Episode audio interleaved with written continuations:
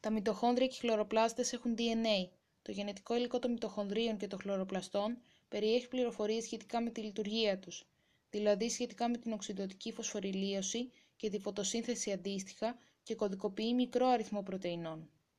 Οι περισσότερες όμως πρωτενε που είναι απαραίτητες για τη λειτουργία των μυτοχονδρίων και των χλωροπλαστών κωδικοποιούνται από γονίδια που βρίσκονται στο DNA του πυρήνα.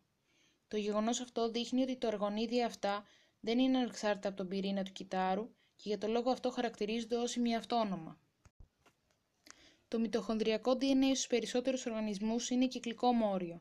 Κάθε μυτοχόνδριο περιέχει 2 έως 10 αντίγραφα του κυκλικού μορίου DNA.